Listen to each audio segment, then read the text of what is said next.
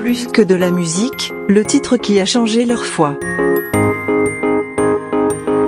Bonjour à tous, c'est Cédric du groupe MMK.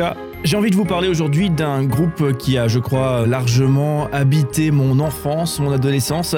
Un groupe qui s'appelle Mom Un groupe qui a sorti euh, un album il y a, je crois, une, vingtaine d'années maintenant. Je suis pas allé chercher les dates précises un groupe qui a créé une sorte de pépite, un album, je crois, qui est encore d'une actualité extraordinaire. En termes de style musical, on est sur quelque chose de pop rock, rock parfois, donc un style qui est plus tellement d'actualité aujourd'hui par rapport à ce qui est mainstream, parce qu'il est écouté largement par tout à chacun. En tout cas, si vous vous plongez dans les paroles, si vous plongez dans la qualité des, compositions et que vous aimez bien aussi cette période musicale, eh bien l'album de Mamguz, vous allez eh bien tout simplement l'adorer.